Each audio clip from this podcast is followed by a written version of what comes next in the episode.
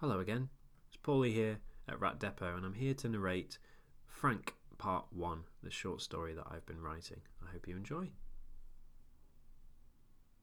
There is a coffee shop five miles from a motorway that takes people into the city.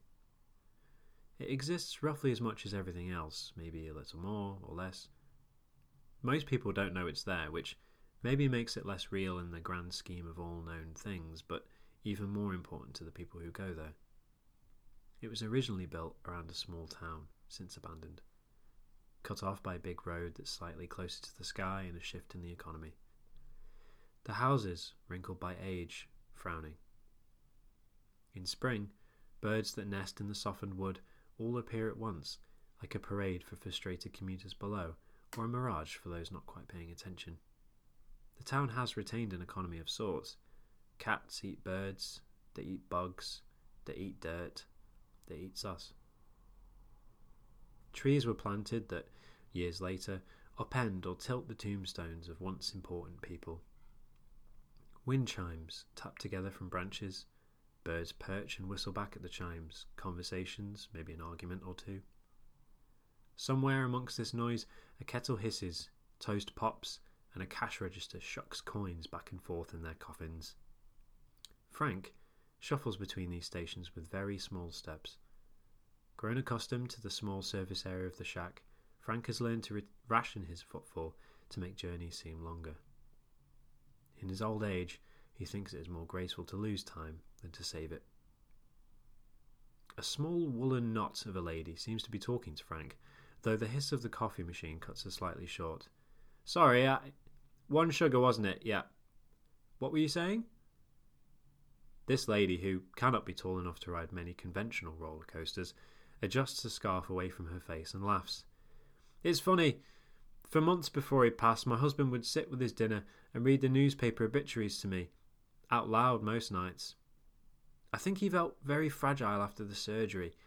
He wanted to see if people would write about him fairly, whether anyone gets truly represented by other people, or if we are, I don't know, reinvented in a way that helps those we've left behind.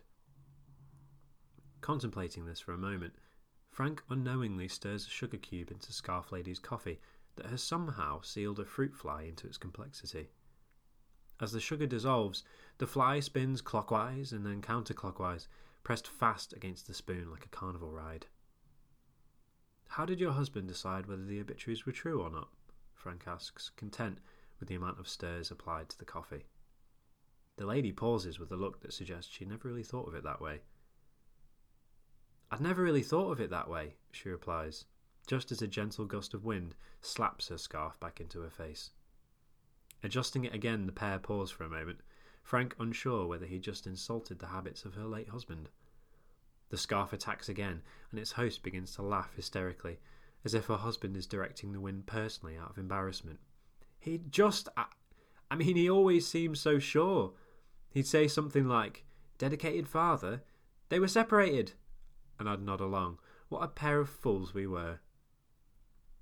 Her laughter gives way to a quieter chuckle that sounds more like remorseful nostalgia, a sadness that stems from being grateful for a memory rather than wishing it was never made. The only kind of sadness you should hope to experience once you accept that the emotion is inevitable. The lady shuffles off to a bench nearby, which is surrounded by a mass of well fed pigeons clearly wise to her generosity. Frank watches her and ponders on whether pigeons gossip like we do, then shudders at the thought.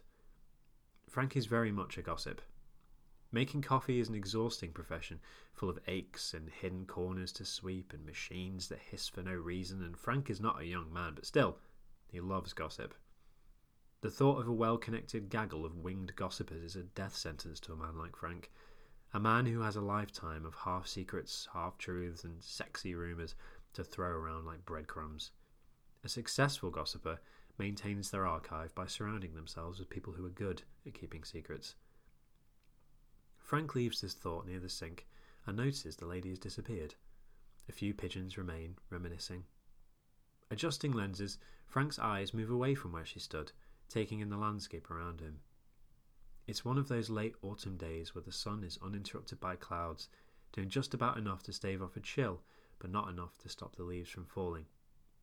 Collecting underneath the vast helm of an oak tree nearby, leaves are being disturbed by something underneath them. Erratic tremors displace the rusty orange leaves, which then resettle in more or less the same place. Frank assumes the busy work of the neighbourhood stray, an old gent with wiry fur and a crooked leg who makes a living off the empathy of a certain park barista. It would be fairly premature for the pooch to be making the rounds, though, as it was too early for dinner time. Frank walks over to investigate, leaving a tea bag and a steaming mug of water, which, hindsight will tell us, has made the tea too strong. Tentatively approaching the bundle, Frank hesitates, knowing his stray comrade does not like surprises. Before Frank can bend down, two legs spring outwards in a shape that resembles the final third of a somersault. Frank pauses, allowing the legs to reconvene with the body, resuming its typical form. A small boy emerges from the leafy mass, shaking off leaves and dried clumps of mud, oblivious to the twigs that have taken up residence in his knotted brown hair. The boy does not take long to recover. He punches Frank in the balls as hard as he can before running away into the trees that circle the coffee shack. So concludes part one of Frank. I really, really hope you enjoyed it. Uh, feel free to show some love or tell me it's absolute wank. Uh, either is fine uh, on Substack or Instagram or, or however you want to reach me. Um, until next time, have a lovely weekend. Love, Paulie.